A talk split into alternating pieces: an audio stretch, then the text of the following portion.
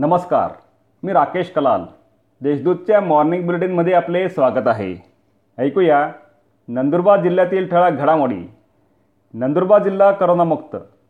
नंदुरबार जिल्ह्यात दाखल असलेला अखेरचा रुग्ण बुधवारी करोनामुक्त झाल्याने नंदुरबार जिल्हा पूर्णतः कोरोनामुक्त झाला आहे. मात्र तिसऱ्या लाटेची शक्यता लक्षात घेता नागरिकांनी खबरदारी घेण्याची गरज आहे. जिल्ह्यात आतापर्यंत दोन लाख अठ्ठावीस हजार नऊशे चौऱ्याहत्तर संशयित रुग्णांची स्वॅब तपासणी करण्यात आली होती. त्यापैकी एक लाख सत्त्याऐंशी हजार सातशे पंचेचाळीस रुग्णांचा अहवाल निगेटिव्ह आला आहे. जिल्ह्यात सदतीस हजार सातशे रुग्ण कोरोनाबाधित आढळून आले आहेत. छत्तीस हजार नऊ सातशे पन्नास रुग्ण कोरोनामुक्त झाले असून नऊशे पन्नास रुग्णांचा मृत्यू झाला आहे.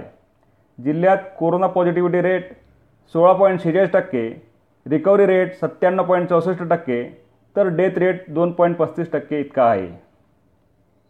शेतकरी शेतमजूर युनियनचे जिल्हाभर आंदोलन. शेतकरी विरोधी तीन काळे कायदे मागे घेण्यात यावे. शेतीमालाला किफायतशीर दीडपट भाव देऊन हमीभावाचा कायदा करण्यात यावा.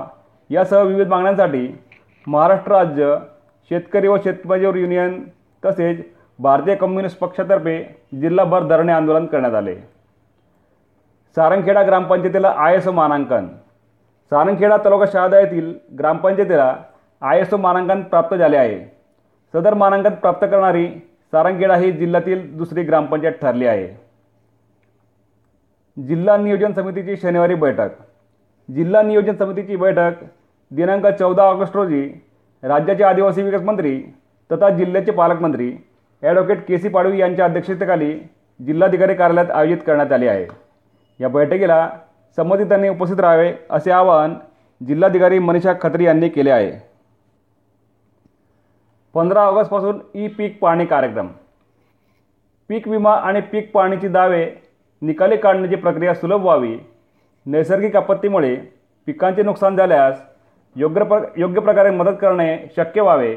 यासाठी जिल्ह्यात पंधरा ऑगस्टपासून ई पीक पाहणी कार्यक्रम राबवण्यात येणार आहे. या उपक्रमात महसूल आणि कृषी विभागाच्या क्षेत्रीय कर्मचाऱ्यांसह जिल्ह्यातील सर्व शेतकऱ्यांनी सहभागी व्हावे असे आवाहन अप्पर जिल्हाधिकारी महेश पाटील यांनी केले आहे. या होत्या आजच्या ठळक घडामोडी. अधिक माहिती आणि देशविदेशातील ताज्या घडामोडींसाठी देशदूत डॉट कॉम या संकेतस्थळाला भेट द्या. तसेच वाचत राहा दैनिक देशदूत. धन्यवाद.